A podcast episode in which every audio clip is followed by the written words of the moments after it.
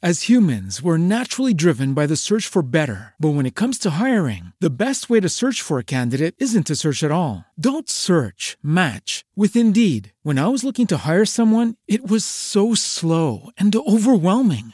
I wish I had used Indeed. If you need to hire, you need Indeed. Indeed is your matching and hiring platform with over 350 million global monthly visitors, according to Indeed data, and a matching engine that helps you find quality candidates fast. Ditch the busy work. Use Indeed for scheduling, screening, and messaging so you can connect with candidates faster. And Indeed doesn't just help you hire faster. 93% of employers agree Indeed delivers the highest quality matches compared to other job sites, according to a recent Indeed survey. And listeners of this show will get a $75 sponsored job credit to get your jobs more visibility at Indeed.com slash podcast. That's Indeed.com slash podcast. Terms and conditions apply. Swimsuit? Check. Sunscreen? Check. Phone charger? Check. Don't forget to pack the 5 Hour Energy. It fits great in a pocket or carry on, and the alert feeling will help you arrive ready for anything. Now get 20% off when you use code 5HE Travel at 5hourenergy.com. Expires April 30th. One time use only, not valid with other discounts. Remember, visit 5hourenergy.com and use code 5HE Travel to save 20%.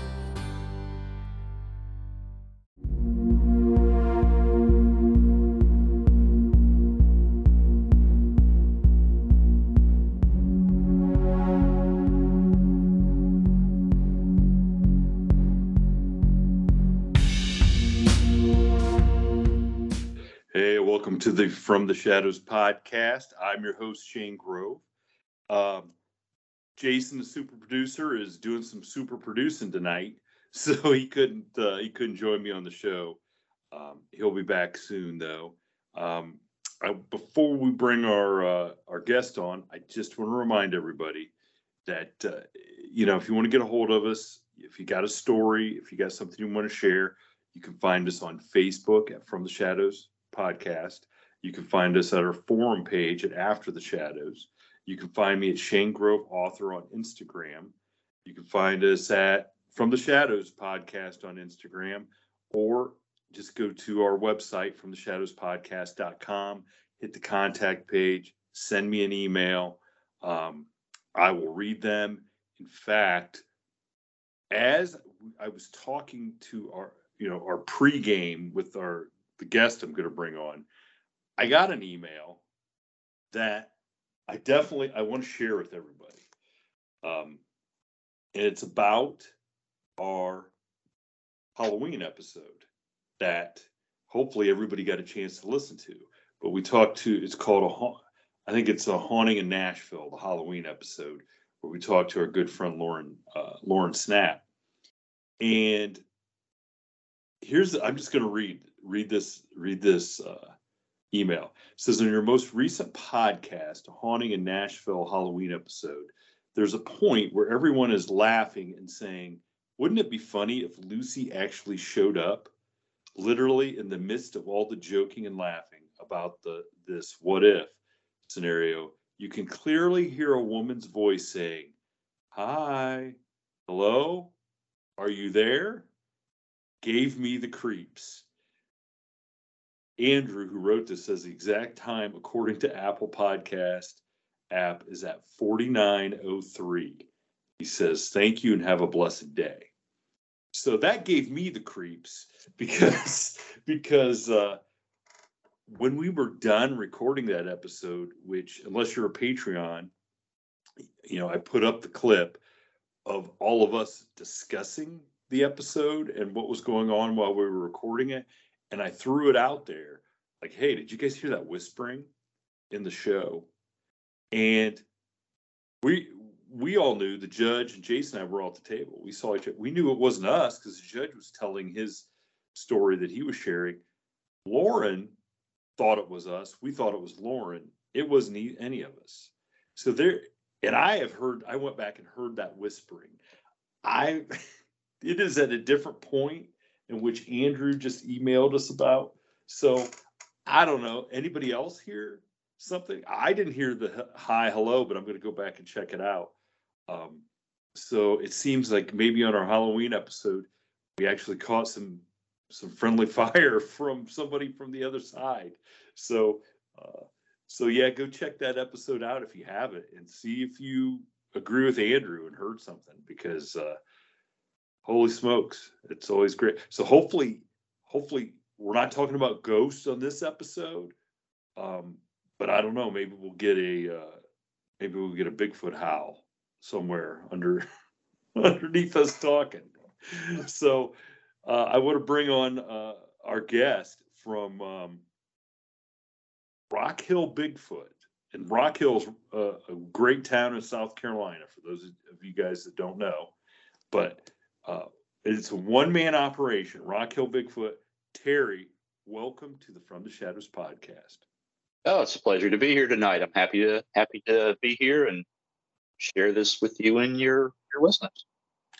Well, I'm glad. I, am glad that uh, we could finally make this work. I know we've messaged back and forth for quite a while, and now you're not all freaked out now that I just brought up the whole like maybe there was a ghost talking on the last episode.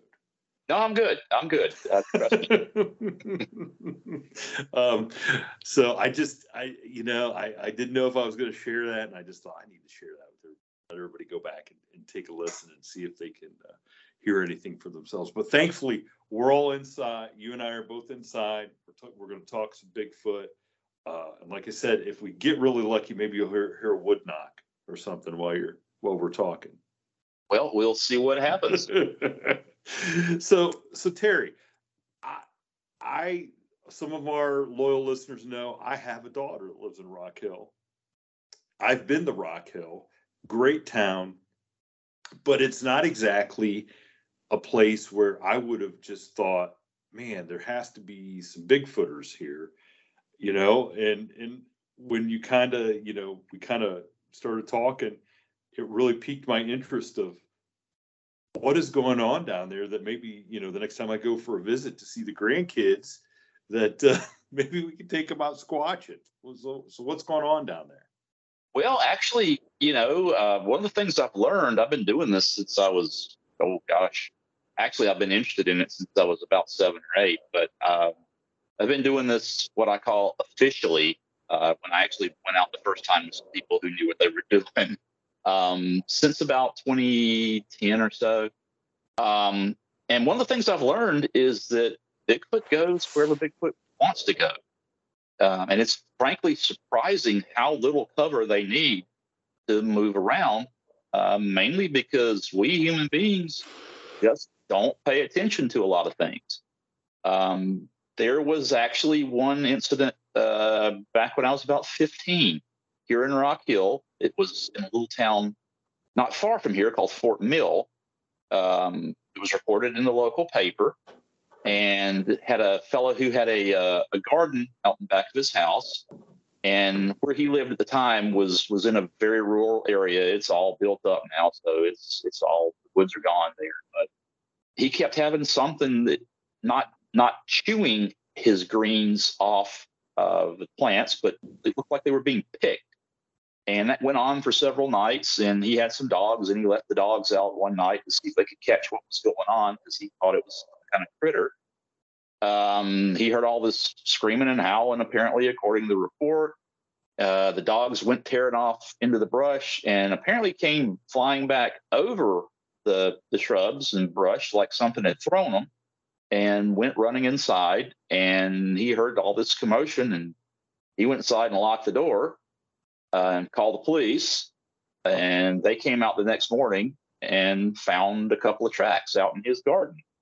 Um, I uh, I was a 15 year old kid and I didn't know any better. I couldn't even drive at the time, so um, I talked to a buddy of mine in who had a driver's license into taking me over, and I actually went and talked to the guy, and he was telling me the story. And you know, he didn't know me from Adam, but he was. You could tell, even at that early age, I could tell there's something going on. This guy's not making this up. He's legitimately scared because again, he was kind of out out in the country where he was at. And the thought of having something that could throw his dogs over the brush pile, the, the uh, hedge, didn't sit real well with him. Um, we also had not long ago couple, about a month or so ago, a little over a month, I guess, a report of a gentleman. He was a power line inspector. He was walking the power line cut for uh, the nuclear plant that we have here, and he was out in. It's kind of a remote area. Um, he heard what he took to be some wood knocks, and that kind of stopped him. He was he's a hunter, and uh, I I didn't get to talk to the guy, but I was just this was from the report that was filed on it. Um, he got a little little uneasy feeling and kind of went on down the you know, down the path and did his job. Came back and he he thought he heard some kind of a vocalization, but he couldn't tell. It was off in the distance.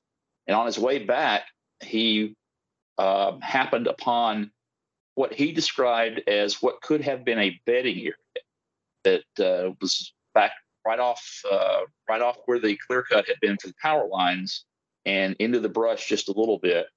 And again, the guy was a hunter, so he, you know, he said could have been a deer. We have tons of deer around here, but he said it just it just felt really weird with everything else that was going on. And unfortunately, I didn't get a chance to go out there. Uh, the you know power lines are um, that would have been trespassing, and uh, that's just not something I'm gonna uh, not gonna do right now. um, um, but where's your sense of adventure? I mean, well, you, you know, Bigfoot, Bigfoot doesn't scare you, but the law does. I mean, come on. Yeah, well, I know. I, I kind of know what Bigfoot's going to do these days. I don't know what the law is going to do. um, no, I should, and, and, actually, I shouldn't say that. I'm still learning what Bigfoot does. I have no clue. Um, I'm just every time I go out, I realize how little I know. I, I learned something else. Well, when so so you go talk to the guy when you're 15. So obviously mm-hmm. that hooks you. Like you know something's going on. How did it progress from there? Well, me, I'll tell you what. Let me back up even further than that um, and tell you where it all started. I grew up spending a lot of my summers on my grandmother's farm, upstate South Carolina, and it was a family farm that had been in our family for generations. It was probably about 2,000 acres. And I mean, holy smokes, 2000 okay. aunts and uncles and cousins that all lived there. Um, you know, this was this was truly a generational farm. Um, and as a seven or eight year old kid who loved the woods, this was Disneyland for me. Because once I got my chores done, man, I could go, I could go roam. And those were back in the days when you could do that. Um, you know, nowadays I'm I'm not sure that would be wise for seven or eight year old kids to do because times are different. But um, on this property, there were, um, let's see, three street, three three springs, a couple of streams, two lakes. Uh, it's adjacent to a major river in South Carolina. There's woodland. There's old growth farmland. There was um, timber farming, pine, you know, uh, pine trees. There was cultivated land, um, you know, any vegetable you could think of. There was livestock from cows to down to you know, chickens and whatever. So, you know, it was also apparently a Bigfoot Disneyland. Um, I was out walking down. There was a logging road that was cut from what what we called the home house, which is where my grandmother and uh, my my mother and um, all my aunts and uncles grew up. It's you know at this point it'd be like almost a 200 year old farmhouse. Um, and there was a logging road that, or a, a road that went down into the uh, into the woods little ways where um, my aunts and uncles and cousins could all get to different barns where they stored equipment, and also get in to access the uh, the pine trees that they did for pulpwood. So uh, I just decided one day I'm going to go down. That my chores are done. I'm going to go take a walk. It's a warm summer day. Uh, I'm going to go down to the spring. Uh, I'm going to take a sandwich with me. And I just so I said, Mom, can I go? You know, and of course, you get the well, be back an hour before the sun goes down because we have to come looking for you. You're not going to like it. Yes, ma'am. I will be back. So I start off down this road. Now I've been down this road. I don't know how many times, and I come up on there were some you know, some old growth trees, but there were also some new growth trees that were I walk up on this pine tree that had been snapped off about six feet up. and it was probably the size of your arm. I mean, it wasn't a huge one, but it was more than I could step off. It's basically six feet up. And I thought, huh, that's odd. Uh, there hadn't really been a storm or anything in here. None of the other trees are broken, but you know, trees break sometimes in the woods. That happens.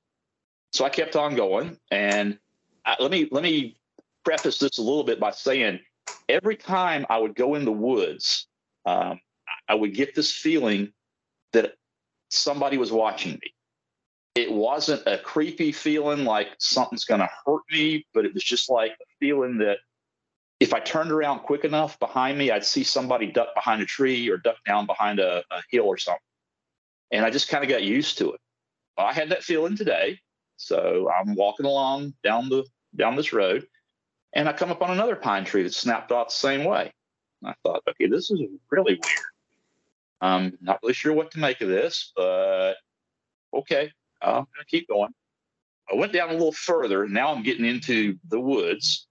Um, and I come up on a third pine tree that is pulled up by the roots, snapped off, and stuck in the ground upside down with the root ball on. At that point, I'm looking at this going, okay, something's not right here. Matter of fact, I'm feeling really creeped out. I'm not going to the spring today. Um, I'm going to go back to, I'm just going to go home. Uh, so I turned around and went home. And that's a rule that we follow today. Anybody that I go out with or that, that goes out in the woods that I hang out with, we have a, a standing rule. If anybody at any point says, okay, I'm getting creeped out, we, we need to leave, we leave. No, no explanations needed. Just that little voice in the back of your head that, that talks to you is there to keep you out of trouble. And if you don't listen to it, then you could get, you know, something could could come up that you don't really want to deal with. So we always listen to that little voice. So if anybody says, I, I don't, I don't think we need to be here, I'm just feeling really odd, we just leave.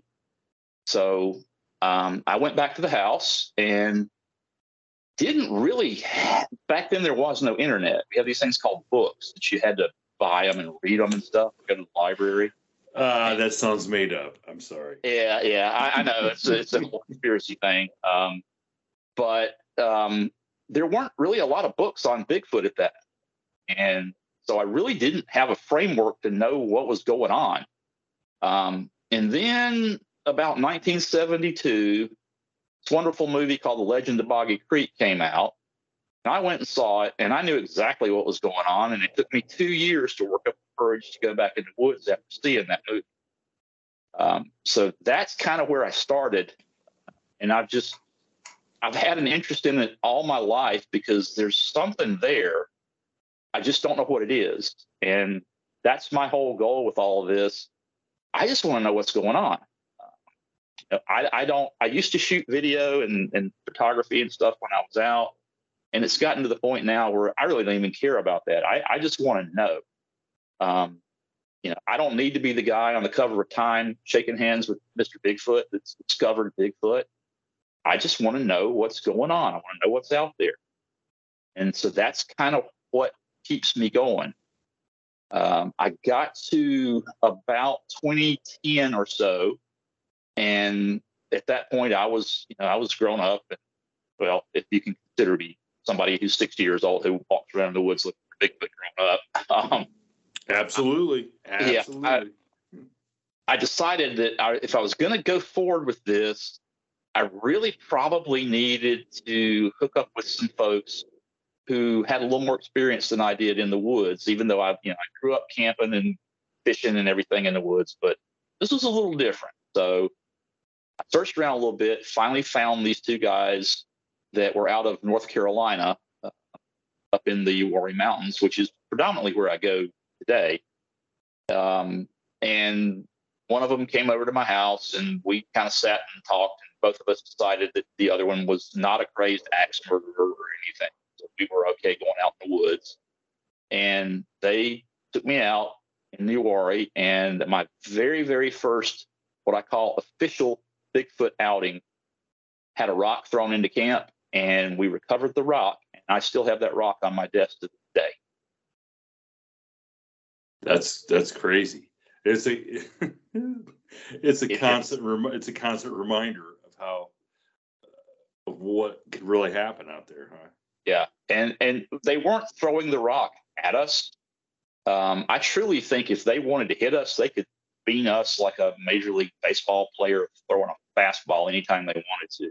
I think they do it just because they want to see what they do, or or because it, maybe it's you know I get the feeling the more I do this, um, you kind of get the idea it's um, the young kids, the teenagers that are out there going, okay, okay, okay, all right, Bob, all right, you see this, see that guy in the hat? All right, I'm gonna I'm gonna chuck a rock at him. Let's see what let's see what he does. Okay, wait. Oh, oh man, look at them. Oh, they're they're they're going crazy now. They're they're looking around. Okay, all right, Bob, you go over by this bush and and you start shaking it really hard. And when you do, I'm gonna yell. Let's see what they do. Oh man, look at them. They're just they're running back to their cars now. So I think they do it kind of as a as a, a goof on us, to be honest. Um, and I think the the people that don't freak out are the ones that they really get curious about and go, hmm, these guys are different. Let's get a little closer. So uh, that has sort of paid off for me in the past. Just an interesting. Again, everybody does things differently. It's just something that's kind of what I've developed. So what? Um, so so you start going. So you guys decide you're not axe murderers, right? And you know, you, go out and the first you time you don't be in the woods with an axe murderer. and uh, so the uh, so then what? So you guys, I mean, the first time you go out, you get a rock thrown at you. How does was, it pro- how does it progress? I was absolutely hooked. Um, and I learned that that first outing, I learned a whole lot because all I had ever seen was the TV shows where they go out stomping around in the woods in the middle of the dark and they're doing call blasting or they're doing all this other stuff. And here we are just sitting in camp. And and that was what we did. Matter of fact, I, I even asked one of the guys at one point, you know, it got to be like eleven thirty or twelve at night. And I said, So when do we start? And he said, We already have. And I said, What do you what do you mean? We're not going out in the middle of the woods? He said, No. You'll step in a gopher hole and break your knee out there. Just sit here. If they're around, they'll they'll come to you. Um, and that's kind of what's worked for me so far. Um, I've kind of progressed from that. Um, I've, I've, gone to different places um, in North Carolina, uh, been in Georgia, actually had one uh, in the deep dark woods of northern Georgia, had one walk up behind my tent and poke me in the shoulder while I was in my tent. That was pretty interesting. Uh, now wait a second. so, so you're in the tent sleeping. I, am laying there. Um, actually, there's a little more to the story than that, and I'll be glad to share that with you. Um, yeah, I have a sure. very have yeah. A, yeah, because not everybody gets poked in the shoulder. no, no. Um, I, I have a very good friend who is Native American that I've hung out with, who at one point was considered a little bit woo. And if you if your listeners aren't familiar with the term woo, it actually started as a derogatory term for Bigfoot research people.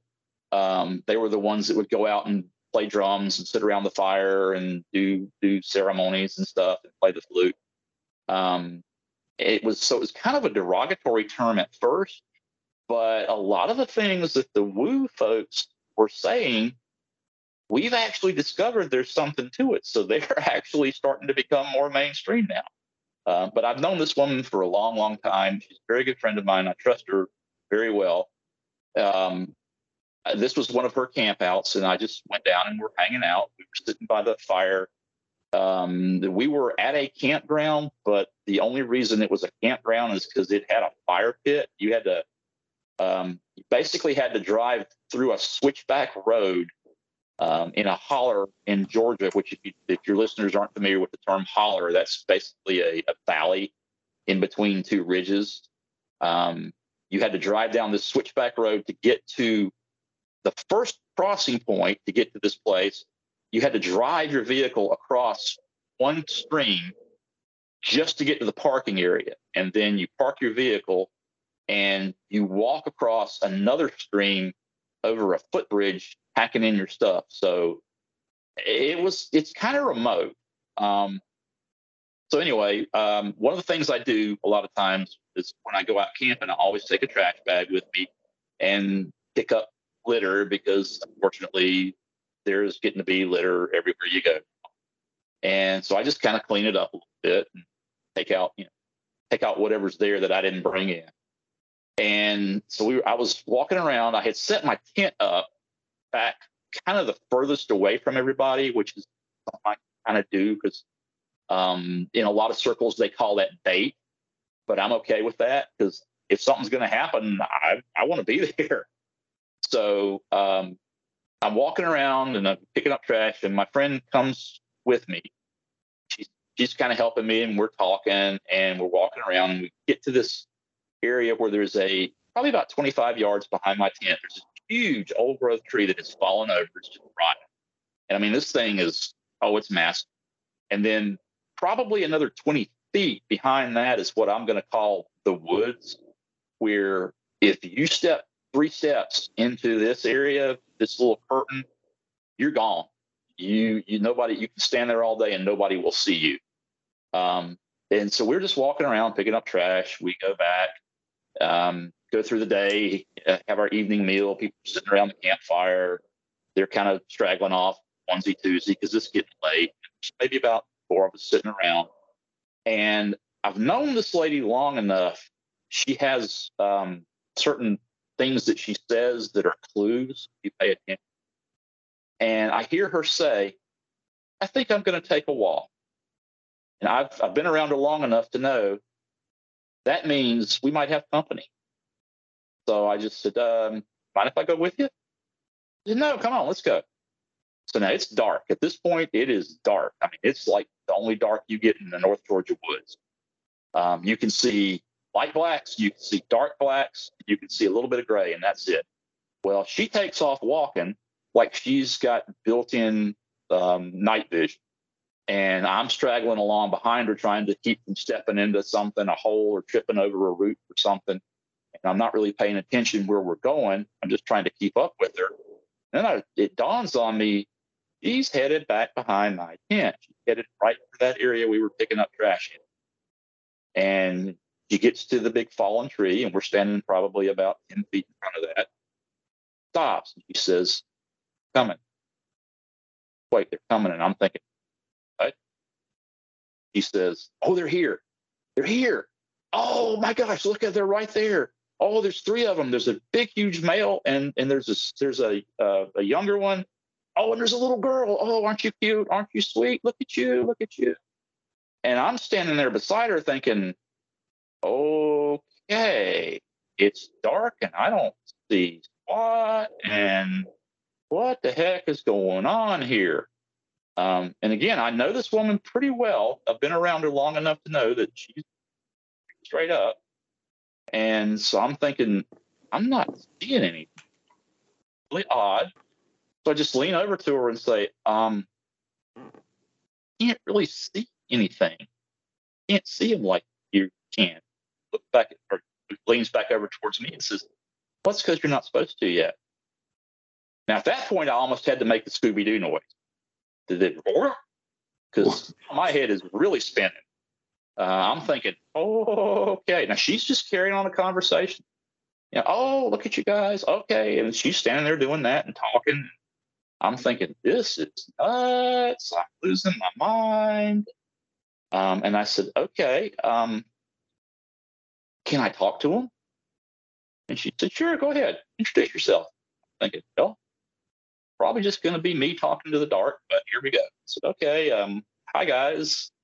My name's Terry. Uh, I don't mean any harm to you guys or your family or anything. I'm just really curious about learning about you and what you are and how you live and all that kind of stuff. And can't really see you like my friend can, but just wanted to say hi and let you know. And uh, so, okay. And, you know, again, I'm standing here going, okay, I, am losing my mind.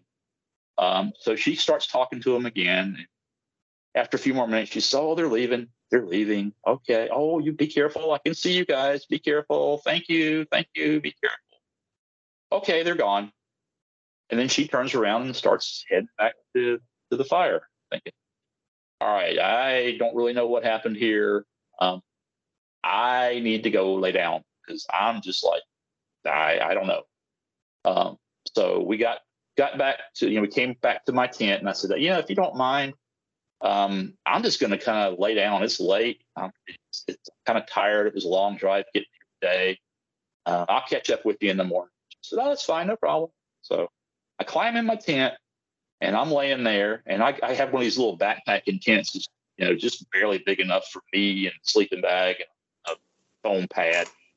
So I'm sleeping. I sleep on my side, and I'm laying there with my back to the back of the tent that's facing where I, we just came from.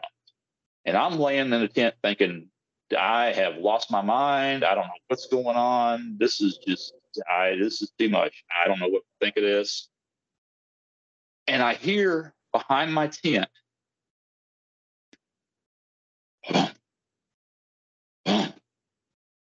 it's getting louder.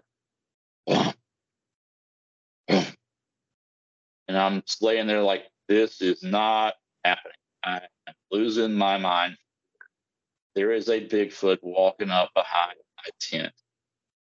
Um, the only way I can explain the, the sound is if Andre the Giant had been there and had strapped cinder blocks onto his feet. That would have come close to what I was hearing. And it walked right up to the back of my tent and stopped.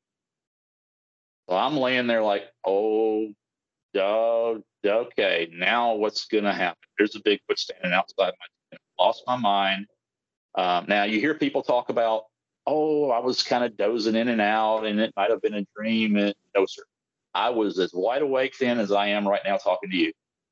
Um, so I'm laying there like I'm starting to freak out, and your brain, your brain goes into kind of shutdown mode where it's trying to protect you from from freaking out and panicking. So it's trying to come up with anything it could be except what you are pretty sure it really is, because what you're pretty sure it really is isn't supposed to exist. But it's standing outside my tent and I hear it going, like, what am I going to do with this one? So I'm in my tent now going, oh my gosh, what's going to happen? He's going to like wrap me up, carry me off in my tent. I'm never going to be heard from again. He's going to come in here and eat my face off. What's he going to do? What am I going to do? And at that point, it hit me.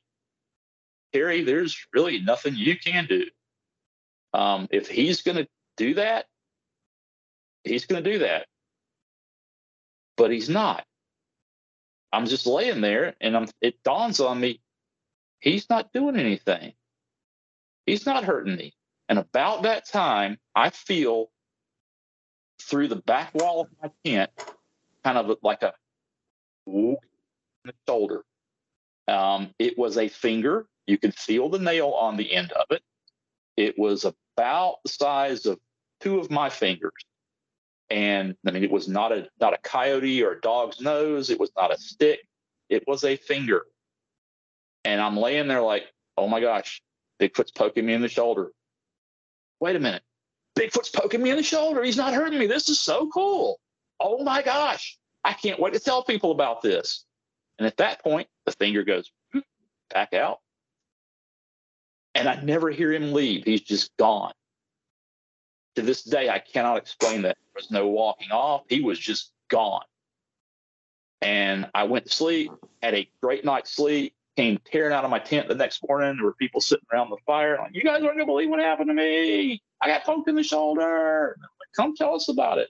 I said, no, no, no. I got to walk around behind my tent, see if I can find any tracks or anything, or, any, you know, I got to go look. Uh, unfortunately, where we were in Georgia, we were on hard packed clay and it was covered with pine needles. So there was really nothing that I could see uh, to, to indicate that anything had walked up there. Um, so I, I, had no pictures, no nothing. Uh, but that was probably um, one of the coolest things that has ever happened to me. And to this day, I can't explain where he went. And I say he because you just get this feeling of I, I was this feeling of something massive, just huge standing. Um, I don't really know how to explain it, but just something huge. and then it was just gone. So okay, so did you tell? I mean, obviously you told your friend about this, right? Mm-hmm. Oh yeah. So what? What was uh, what was her response? Um, I have now been tagged, apparently. Um, and I said, um, "Is that a good thing or a bad thing?" And she said, "No, it's not. It's neither. It's just you've been tagged. They know that you're. They know that you are. You mean no harm. Um, in Native American, in some Native American cultures, it's considered um, if you know someone's name, that actually gives you power over them a little bit. Um, so by telling them your name, you are saying, I'm okay that you know who I am and that you know how to find me and that kind of stuff. Um, and oh, was, so like you're you're ceding some some of your power, some of your power right. to them. Right. Like right. You I, am giving you, I'm telling you that I'm okay with you being this close to me and, and knowing who I am and that kind of stuff. Um, so I, you know, that's about the only thing I can think of. Um, but but she and a couple other people said, "Oh yeah, you're you're tagged now. Uh, they know you," and that seems to have just followed me. So do you? So do you think? I mean, and this is just pure speculation, but or do you feel that the that the second that they like that maybe this being was reading your mind, could read your thoughts, and as soon as it kind of sensed that you were at peace and not scared and and you know happy that it's like okay i can take off now. I just want to make sure. yeah i, I definitely do I, the mind reading thing I, I don't really know um I, I will say this i have well, if never your, if your friend if your friend can communicate with them sure tell, you know like that then why why couldn't they possibly read your well, mind just because you can't read theirs. Oh, absolutely. That's what I was going to say. I, I, have never had one that I know of do the mind speak thing where they talk to me in my head, but mm-hmm. I've only lived in this one head all of my life. I don't know what goes on in somebody else's head, so I can't tell you yes or no. But I do know um, I have I have had people tell me that once you kind of get over the fear part um, and you're comfortable then they are more comfortable with you. Now, how they know that, I don't know. It could be like a dog. You know, when a dog walks up to you and sniffs you, they instinctively know if if you are afraid of them or if you're a good person or what. So yeah, I definitely there's something going on there. I can't explain it, but there is something definitely going on where, you know, again, once they see that you are over the fear issue, um, fear will make you do all kinds of crazy things. It will make you hurt things, hurt people. It will make you run into trees in the middle of the woods. Um, you know, you're you're a little more unpredictable when you're fearful and flighty. But once you calm down, then you are more apt to be kind of in tune to things, I guess. Mm-hmm. And I don't want to sound too too wiggy, but um, I think there's a lot to that. I, I think they know somehow um, you know, again, other animals have that sense, so why not them?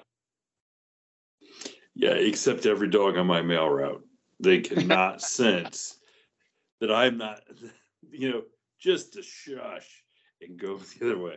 I'm not messing with them. Oh yeah, yeah. But uh, anyway, so so you so this happens, and obviously it has to change your I mean, I don't want to say it change. I don't want to be so dramatic and say it changes your life, but in regards to this quest you're on, it has to really like let you know that okay, I I have everything I've been doing up till now has been I'm a, I'm on the right track. I, I will say, um, I guess you could consider it a, a life changing event um, because it made me. At that point, I realized okay, yeah, there's definitely something here. I don't understand it. Um, I'm not so sure I need to fear it uh, as much as I did before. Um, I mean, it, I, I don't know, but it just, I guess again, it just kind of calmed me down a little bit. Now the woods are still creepy, and um, you know, I would recommend that people go out in the woods that you um, don't just go wandering blindly because there are other things in the woods that would enjoy having you for supper that have nothing to do with Bigfoot. You know, there's there's cougar, mountain lions where we are here up in the North Carolina mountains. There's bear. Um, so you you still need to be a little careful about things. But I think if you go in um, respectfully, it's kind of the way I look at look at it now. It's actually in my logo. Uh, respect is key. Uh, if there's respect between us, there'll be no problems. Um, so because we're in their home, you know, if somebody just walked into your house that you didn't know, sat down on your couch, and you had no idea what they were about, you you get a little nervous. So I kind of look at it the same way. Um, you know, I always try and be respectful. Um, I have I have to this day, anytime I'm out in the woods now, I just say hello. I don't know if anybody's listening. It doesn't really matter. At that point, it's just me in the woods. Uh, if nobody's there, I'm just talking to the air. So who cares? Or but like there's a, or like there's a squirrel somewhere. It's like going, geez, I thought I was nuts. Yeah, this guy, yeah, yeah, this guy's perfect. Um, but you know, what does it hurt? It really, what does it hurt? And no, yeah, you're right. You're right. And I've actually had that, I think, pay off some. Then, um, if nothing else, um, there's kind of an old, an old adage: if you're walking through the woods and you feel a little creepy, you talk to yourself because just the sound of your voice calms you down. You know, there is at least that. Uh, so yeah, I, I think I think there's something to that. And again, I can't explain it all. That's why I'm still looking. But um, that was definitely a definitive moment in my in my Bigfoot uh, activities for sure.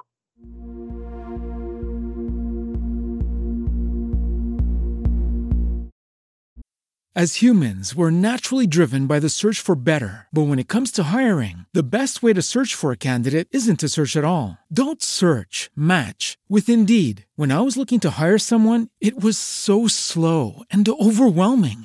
I wish I had used Indeed. If you need to hire, you need Indeed. Indeed is your matching and hiring platform with over 350 million global monthly visitors, according to Indeed data, and a matching engine that helps you find quality candidates fast. Ditch the busy work. Use Indeed for scheduling, screening, and messaging so you can connect with candidates faster. And Indeed doesn't just help you hire faster. 93% of employers agree Indeed delivers the highest quality matches compared to other job sites, according to a recent Indeed survey. And listeners of this show will get a $75 sponsored job credit to get your jobs more visibility at Indeed.com slash podcast. That's Indeed.com slash podcast. Terms and conditions apply.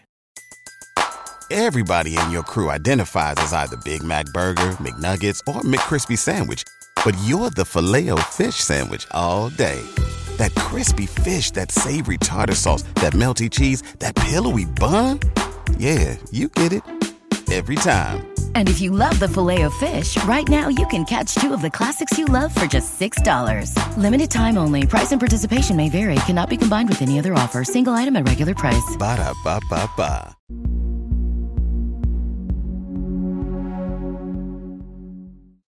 So, so is there, so is anything come close to topping that, or has there been other experiences that that uh, you know kept building upon that one? Well, yeah. Um, as a matter of fact, I was just speaking at a conference here in South Carolina, um, in the upstate, just a couple of weeks ago, and I've been there a couple of times. It's a really great festival. It's the um, it's in um, Westminster, South Carolina, and um, this this year the festival has grown so much. They did so well that they were able to put speakers up in a uh, very nice house up in a small town, right on the edge of the mountains up in South Carolina, about ten minutes away from where the festival spot is. And I was there with uh, probably four or five of the other speakers. And we get up to this place, and heck, it's you know it's dark and we're tired, but I walk outside and it's like, oh heck, there's a trail that goes out in the woods. It's nighttime. I'm going for a walk. Anybody want to go? And this other fellow that I know behind me, uh, I've known him for a while. I hear him say, "Well, Terry's obviously crazy, but I'm going with him." And everybody else is like, "I'm not going out in the woods. No, no, no. We we need night vision. We need all this." But no, you don't. Just go walk in the woods. You don't need all that stuff. sometimes you just go sit in the woods. So two of us go walking down this trail and the moon it's probably let's see it's about 12 30 quarter one at this point. Um, the moon is just coming up and it's another one of those nights where the, the moon's filtering through the trees but you can really just see like dark blacks and light blacks a few little few in betweens um, but we're walking down this trail and you can't trail dips down further from where we were and you can't really see into the dip down. We just kind of walked in and stopped a little bit, listening and see what went on. And we were standing there and we we noticed shadow down in the dip of the trail there. I leaned over to my buddy and said, uh, you see anything down there at the end of the, in the middle of that dip? Uh, I think so. I can't tell, but I don't think that shadow was there uh, we came in. Okay, um, walk a little further. So we got a little further down. Off to the left of us, by this large tree, um, we noticed the only way I can describe it is a pair of glowing eyes. And um, I leaned over to him. I said, uh, That tree about uh, 30 yards down there on the left. He said, yeah, I see them. Okay, I'm not crazy. I just wanted to make sure. okay.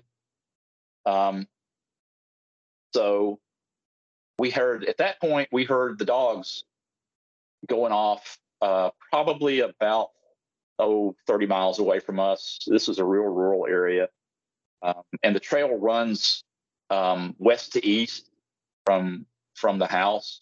So the, the we heard this pack of dogs way down um, at the far end of the trail to the west just start raising sand and carrying on. And it's like, okay, well, I, I know this pattern. Let's see what happens. He said, he said the same thing. So we're just standing in the woods. It gets on to be about 1.30. Then we hear a pack of dogs go off on the other end, way up to the east, above, way beyond the house we're staying in. And they're just going nuts. Uh, and dogs have different kinds of barks if you learn to listen to them. Uh, this it started off with a I don't know what you are bark and ended up with a you're not supposed to be here and I'm going to come bite you bark. And then in between those, we heard the only way I can describe it is if a woman screamed as loud as she possibly could for far longer than she possibly could with way larger lungs than she could possibly have. We heard that coming from the east where the dogs were still barking. And then we heard a matching one coming from the west, and the dogs started barking again. So he and I both we looked at each other. We were standing here in the dark. We're grown men standing here in the dark, and we're just we're giggling like girls. It's like, oh, whoa, I know what that is. I've heard that too. I know what that is, man. That's a squatch. Okay, this is cool. So we're standing there. The eyes are still there. Um, and I was like, "Are you you good?" And he's like, "Yeah, I'm good. Let's just hang on, and see what happens." Um, so we're we're freaking out like, okay, you know, what do we do now? We're going to go back and tell these people at the festival that we had we had Bigfoot activity at their house. They're going to look at us and go, yeah, sure you did. yeah, okay. Um, so we stayed there a little longer, and the dogs kept barking back and forth, and eventually that settled down. Like, okay, well, we're done now. Okay, the eyes went away, the shadow went away. Like, okay, we're we're done. I've, I've seen this pattern before in other places. He agreed. So we went back, had a good night's sleep, went to the festival the next day, and had a great time uh, talking to all the people there. Went back the second night. The festival was over, but most of us were staying the second night so we could get up in the morning and, and you know, drive in, didn't have to drive late at night. And I, I looked at him. I said, dude, you up again? He's like, let's go. So we go walking down this trail again and we it's about the same time of night and we get to the spot where we were about 25 yards away from the tree where we saw the eyes the side of the trail and just kind of standing there and we hear the dogs go off same exact pattern it's like okay here we go this is going to be interesting here we go let's see what happens um, saw the shadow at the end of the trail. We didn't see the eyes at this point again, but there was something over to the side where the tree was. You could just kind of something was moving. Could have been a deer. I will say that for the record because there's lots of deer around there. Um, but I said, I'm gonna I'm gonna walk a little farther down the trail. You up? Said, yeah, let's go. So we walk closer to this tree, and we get way closer than we were before the other night. And you can call me crazy. Uh, if I hadn't been there, I would call me crazy too. And I may be crazy, but I took the last step toward that tree. And all of a sudden, starting in the middle of my chest, I got this feeling like electricity. Um, like if you if you're a kid just goofing around and you touch your tip of your tongue to a nine volt battery, you get a little kind of like a jazz shock there. That's what it felt like, and it fanned out through my entire body. I have never had anything happen like that ever before in my life. Uh, it's not what people report when they talk about being zapped, where you feel sick or scared or your head spins or something. It's just like I had, it's like my whole body was electrified. It didn't hurt, it was just weird. Um, and the guy st- that I know is still standing beside of me, and I said, "Okay, I've got something weird going on here." He said, "Electricity," and I thought, "Oh, this is interesting." So you getting it too? He said, "Yeah, uh, yeah, I am." I said, "Okay, let's back up, see what happens." So we backed up um, good many paces and got back, and just like a switch, it stopped. I looked at him. I said, "You okay?" He said, "It's gone." I said, Me too. I said, Okay, I'm going to do an experiment. You stay here. And again, I'm just, I just, I'm talking to the dark. I just said, guys, um, just to make sure we don't mean any harm to you guys. I'm not gonna, we're not gonna do anything, but just to make sure we understood what that was. We, we think we were too close, and that was your way of telling us. My buddy's gonna stay here. I'm gonna walk up again. I'm not gonna come close enough to do anything. I just want to see if this telling us. So when I get close, if, if that's what you're telling us, you do it again. Do what you just did. Walked up to the same spot that I was at, immediately like a switch. The electricity was there again. I said, okay, I get it. I'm backing up. I said, you, I looked over my shoulder to the guy behind me. I said, you got anything? He said, no. I said, okay, we're too close. I'm backing up. As soon as I got back to where he was, it stopped, just like a switch. I have never had that happen in my life. Uh, and again, I, I, know that sounds crazy. Um, if if I wasn't there and had it happen, and I was telling me that, I wouldn't believe me either. But it happened, and I got absolutely no explanation. So, so how long were the was the creature or creatures there? You know, like how it's, long did they? It's hard to say. Um, and again, you're it's one of those things where it's it's dark, so you can't really see.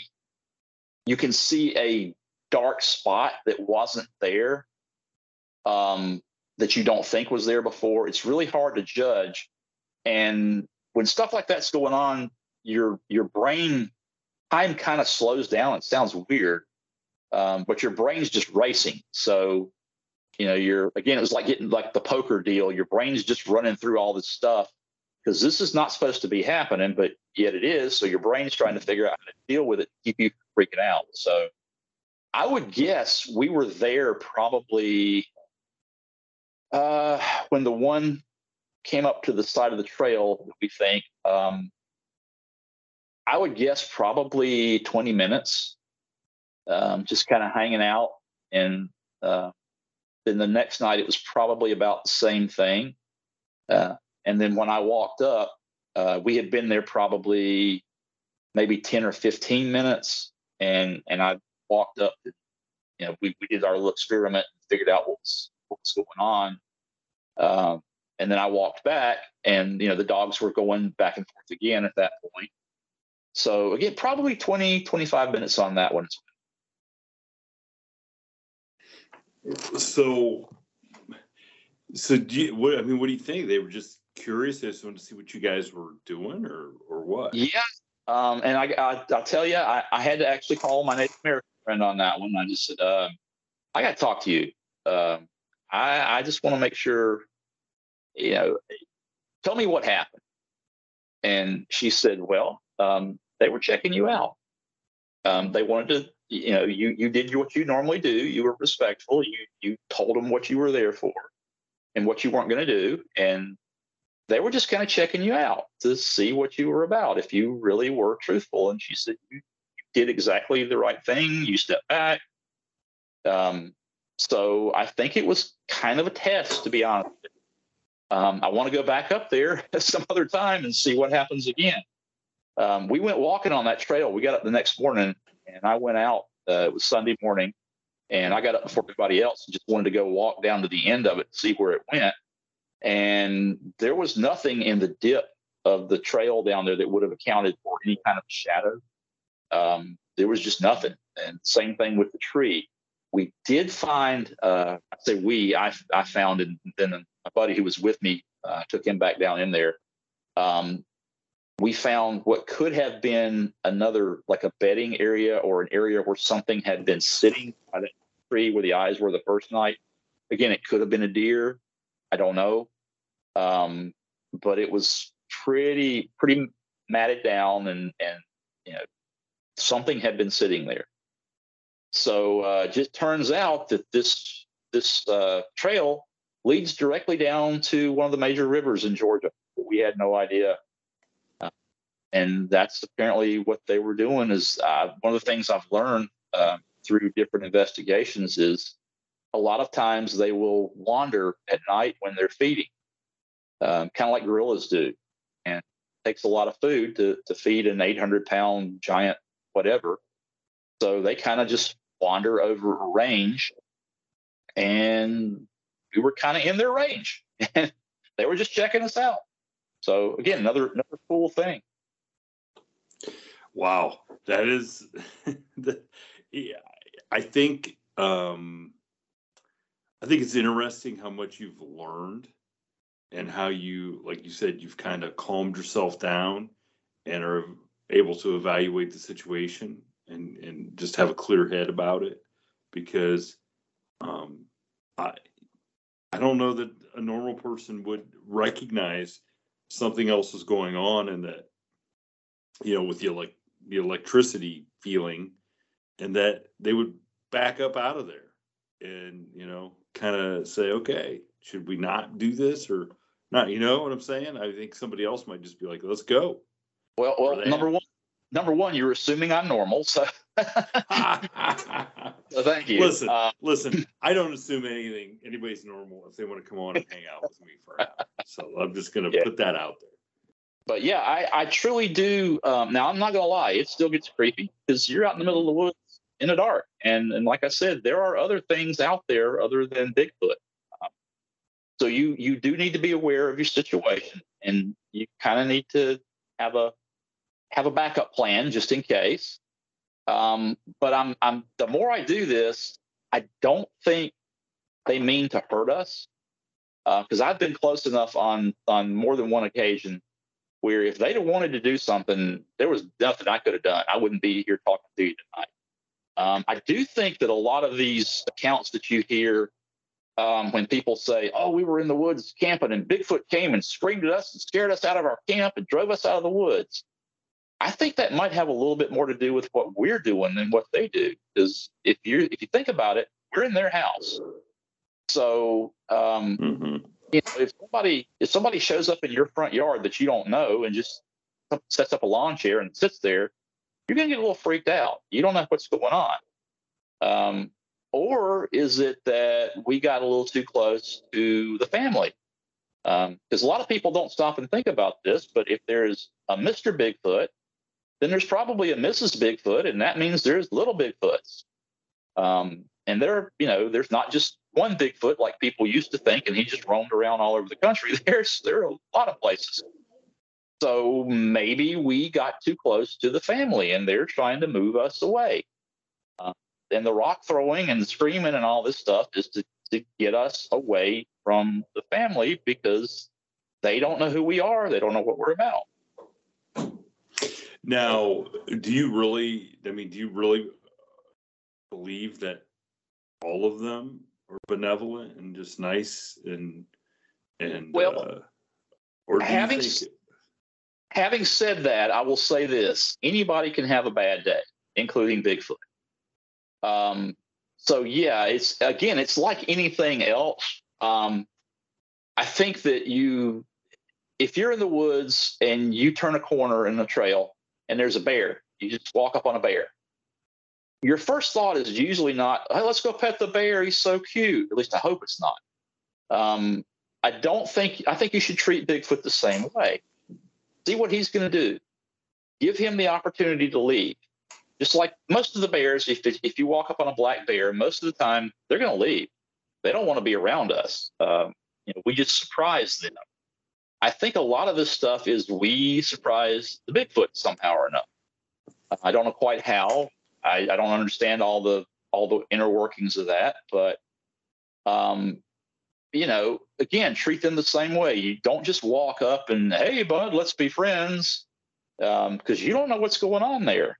Um, you weren't invited to do that, so just kind of keep your distance and see what they do.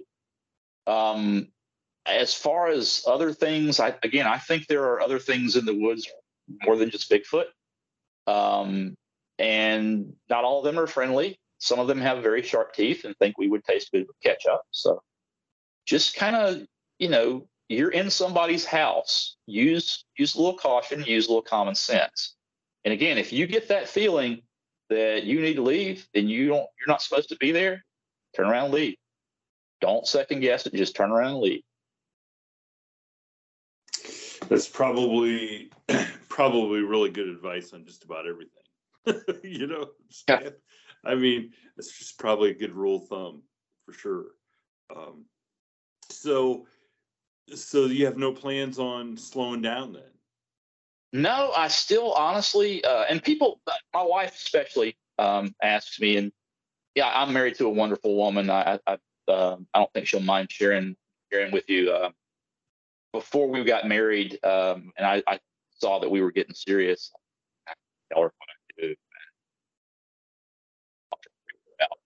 So we were we were out one night to dinner. Uh, we I, can tell you something. I don't quite know how to tell you this, but you know, I think we're getting to the point where you need to know this.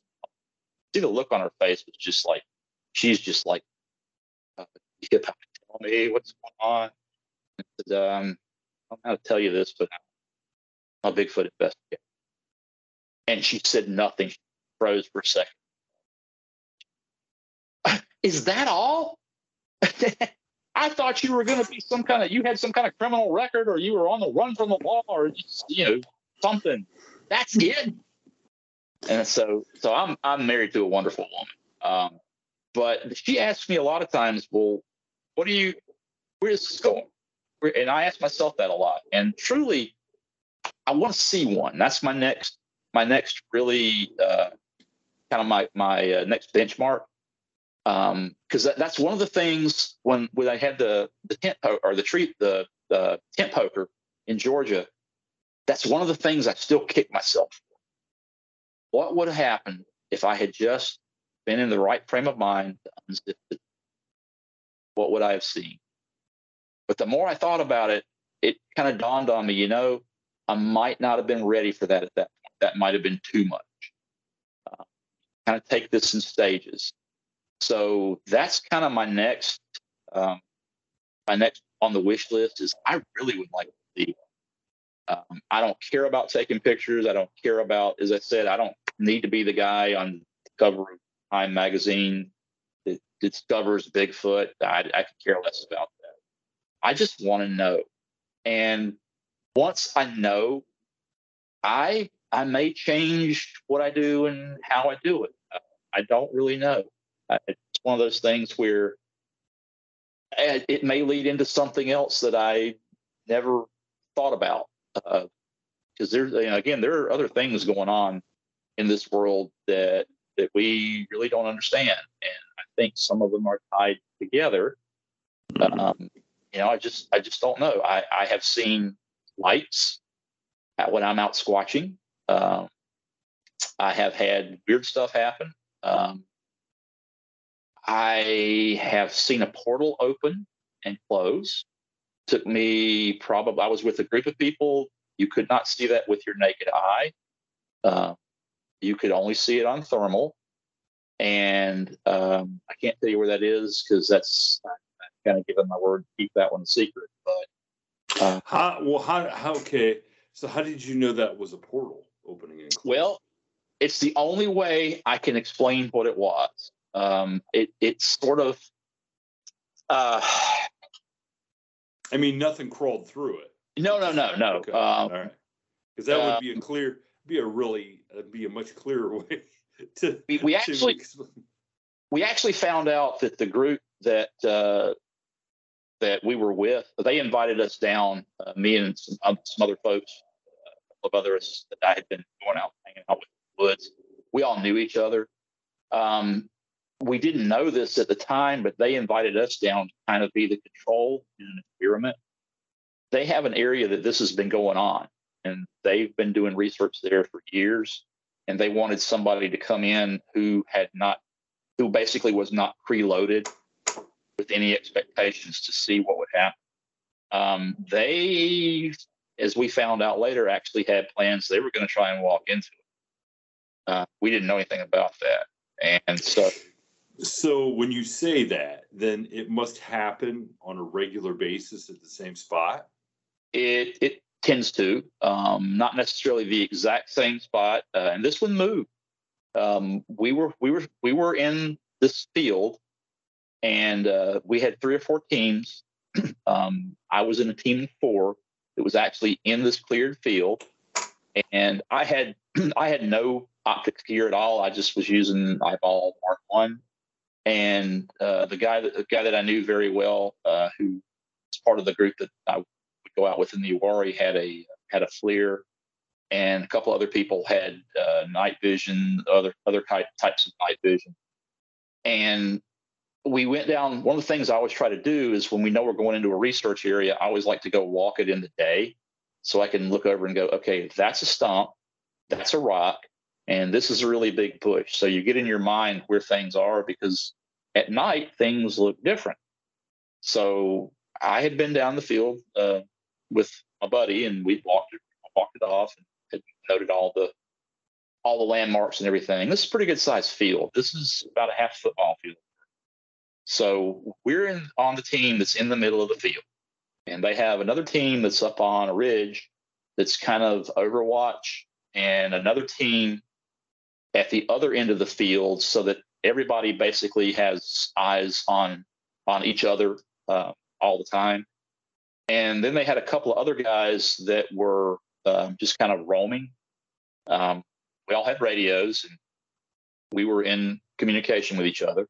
So we're sitting in the middle of this field. We had they had asked us to go somewhere else, and we had a um, had what we thought was a tree knock, but it turned out to be most likely a beaver uh, tail slap of a beaver coming from a marshy area that's right next to us.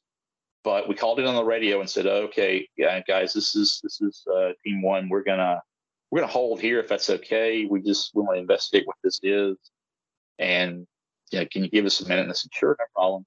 So while we were there, we you know we listened and nothing else happened, and then uh, we called back in and said, well, we're already in place. We're close to where you wanted us to be. Can we hang out here? Said, sure, no problem.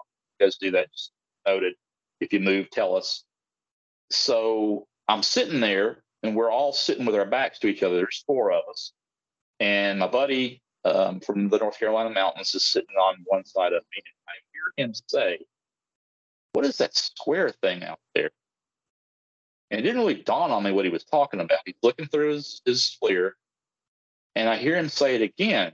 What is that square thing? And it dawns on me, we were down here this morning. There is no square thing where he's looking. So I kind of leaned back over to him and said, What you got? He said, I don't know. But there is something that's white hot in the middle of this field. It's square and it's getting bigger. And at that point, um, the other people that were with us that had night vision turned turned it where he was looking, they saw it as well. Now I, I'm looking through my eyes, normal eyeballs. I can't see anything, invisible light. But they can see it. I lean over and there it is on this on the FLIR right there. It's getting bigger. And so we called it in and they said, okay, where you are and let us know what happens. Um, and we're we're coming down. So the guys up on the ridge came down and were okay, walk us into it. It's like, what? Walk us into it. Okay, because they couldn't see it either.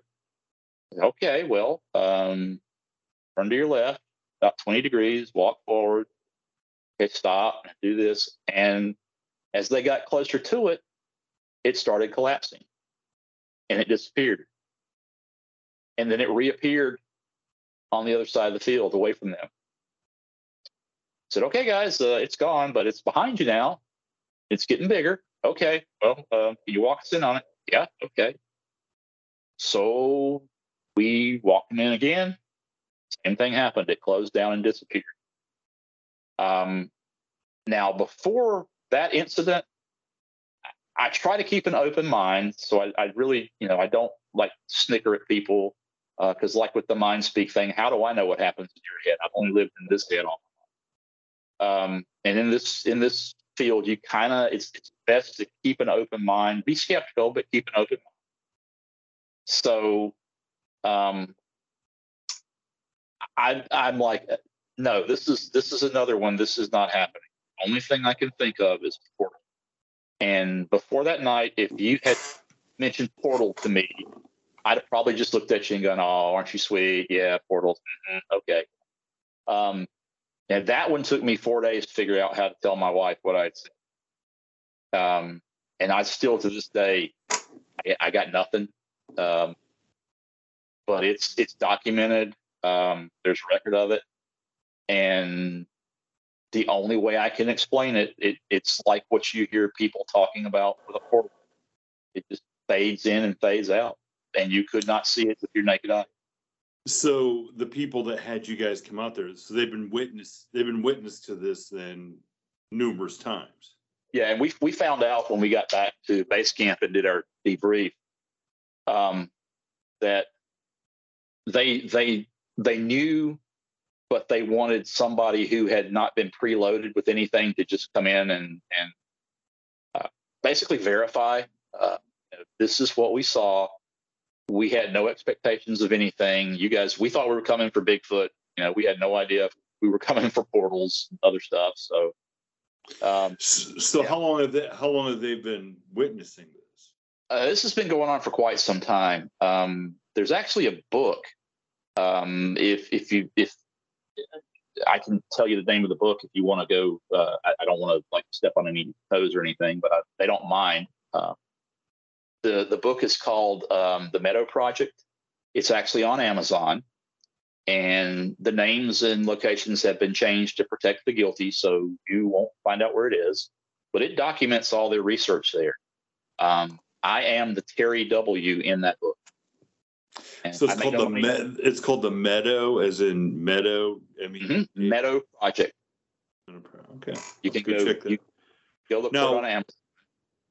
I make no money from this. I just, I'm just, it's an interesting read, and half stuff in there. Had I not seen it, I wouldn't have believed it myself.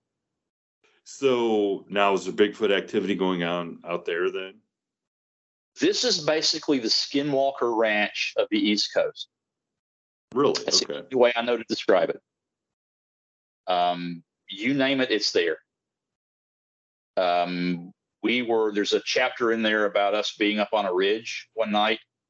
Uh, again, I was in my little tent and um, had some weird, really weird stuff happen.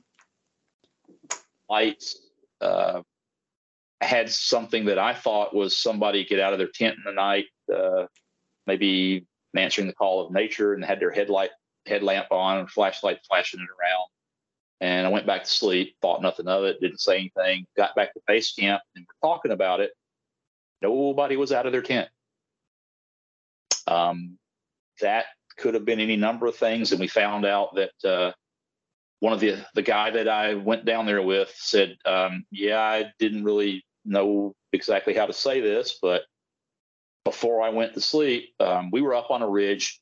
The side of one side of the ridge was a was a small meadow, that we had gone up to research just to see if it was a, something that we could they wanted to go investigate it. They hadn't been there before. Um, on the other side of this ridge was a drop off, and you could see through the trees. Um, oh gosh, you could see the next mountain range. I mean, it was clear, beautiful night, clear night. He said, uh, I was laying in my hammock, and before I went to bed, I saw three red lights coming this way, and um, just thought they were airplanes and went to sleep, which is really kind of odd for somebody who is an investigator. Um, you know, again, you don't want to read stuff into things, and not everything in the woods is Bigfoot. Not every light in the sky is a UFO. But for him to just say, "Yeah, I just went to sleep," that was really out of character. So, all kinds of crazy stuff going on there, and it's again, this is one of those things. Had I not been there and experienced it, I wouldn't believe me. Wow. That sounds like something that uh, maybe I better get this book and read it, and then we better talk to the to the guy who wrote it. he uh, he would he would probably be happy to talk to you. To be honest, um, he's a good guy. Um, wow. it's, it's ongoing research. Um, they will it's it's something that they will discuss, but you're just not going to find out. You know, no no real names and no well, even real names. It's not a big deal because we've all all given permission to be in the book. But um, you know, I'm sure he would he would probably be interested in it. I will definitely uh, we'll definitely have to talk about that off the air for sure. Right. So so but uh, but uh, okay, well uh, do you want to do you want to talk about where you're going to be be at here in a couple of weeks? Um, I can. Um, I'm actually. Uh, so I just got done speaking at the uh, South Carolina Bigfoot Festival in Westminster, South Carolina, which was a blast. Um, I've been there pretty much every year since they've had it, and that's one of my probably my favorite f- festival anywhere. It's just a lot of fun. There's another small one um, up in North Carolina. It's near the city of Sanford, North Carolina in a little town called Cumnock, North Carolina. Um, that was one of the first ones that I spoke at. It's a small place. It's a small, uh, small festival. Um, but I'll be speaking there. Uh, I don't know what time. Uh, the, the schedule is still kind of up in the air, um, but it will be uh, Saturday, November 12th. Uh, the festival starts um, well, it's all day actually, and there's a there's a wonderful little park right down the uh, right down the road from where they're they're going to have the speakers. Will be in a fire department. Know, it's a very rural community, but they have a ton of Bigfoot activity. Um, there's a an old bridge that uh, was part of the highway at one time, but has been bypassed. So the trestle is just there now. It goes over uh, the river right down there, and they have reports all the time of stuff. It's uh, it's an interesting place. Well, cool, Terry. I appreciate I, I appreciate your passion. I appreciate you coming on and sharing these uh, you know some of these experiences you've had and and and kind of introducing me to something new, the Meadow Project. I mean, that's that sounds pretty cool. Um, yeah. And I I just for the record, I wouldn't want to know where that's at because I wouldn't want to. Uh, I have no interest in going and seeing a portal for myself. It's, I'll take I'll take your word for it. It's it's a freaky thing. I will tell you that. Um, it kind of um, changed my my uh, view on things as well. Yeah, and I, you know, we've had guests on that have had experiences and uh, done investigations at the Skinwalker Ranch, and it just that stuff is you just wonder is that where Bigfoot and some of these other cryptids come from? Are they coming from another dimension through portals like that? Um, and just traveling back and forth. I mean, it's it's an interesting uh, idea for sure. To uh, it, it, it is, and I I truly again that's one of those things where I just got to look at you and go, I got nothing. I just got nothing. Um, you know, Native Americans will tell you that Bigfoot um, Bigfoot is a flesh and blood creature, but he's also part of the spirit world, and he has one foot in our world and one foot in the spirit world. So who knows? At this point, that's kind of what I'm trying to do is just I just want to learn what's going on.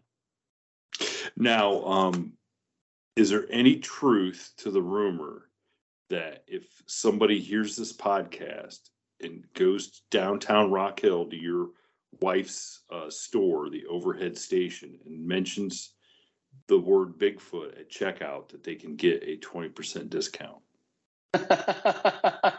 um, they'll probably get what I call the look from my wife. Um, but yeah, sure we can we can work something out. well, I just want somebody to go and, and and just have her say, "Are you kidding me? Seriously, who put you up to this?" yeah, just like I said, be be prepared for the look. And for and for anybody that uh, is wondering, I, I have been to the store in Rock Hill, South Carolina, and it is great. It is really a cool little gift shop.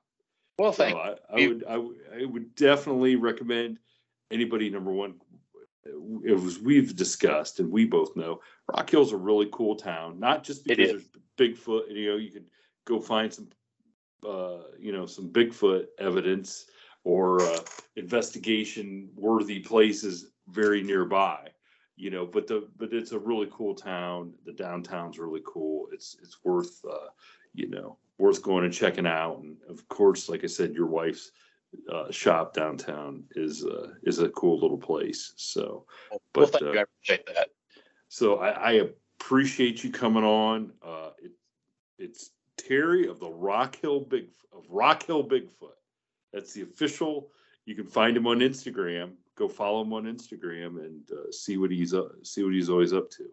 So. And I will tell you, there's there's not a lot there right now for content. I just kind of have a place to. I've got tons of stuff, uh, but I'm always doing something, and it's just hard to edit. You know, it's hard to decide: do I go camp or do I edit? So uh, just well, well, go. Hey, everybody, go follow him on Instagram. Put the pressure on him to start putting some more stuff up. There you go. How about that? that that'll work. That'll work. uh, well, Terry, thank you so much. And uh, look, I'm looking forward to getting down there to Rock Hill, grabbing a cup of coffee with you. And I'm not promising that I'm going to let you drag me out to go squatching, but who knows? You never know. You never. You know. never know. You never know. so, so, all right. Well, hey, I appreciate you coming on and sharing uh, sharing your experiences with us. And be Ab- be safe. Be safe out there. Absolutely. Thank you for tuning in to this week's episode of the From the Shadows podcast. Until next time, never shy away from the darkness or what may be lurking in the shadows. We are out. God only knows what's hiding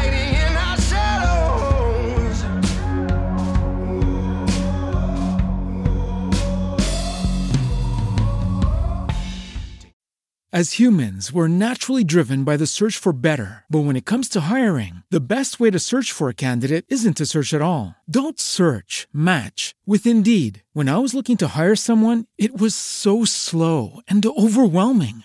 I wish I had used Indeed. If you need to hire, you need Indeed. Indeed is your matching and hiring platform with over 350 million global monthly visitors, according to Indeed data, and a matching engine that helps you find quality candidates fast. Ditch the busy work. Use Indeed for scheduling, screening, and messaging so you can connect with candidates faster. And Indeed doesn't just help you hire faster. 93% of employers agree Indeed delivers the highest quality matches compared to other job sites, according to a recent Indeed survey. And listeners of this show will get a $75 sponsored job credit to get your jobs more visibility at Indeed.com slash podcast. That's Indeed.com slash podcast. Terms and conditions apply.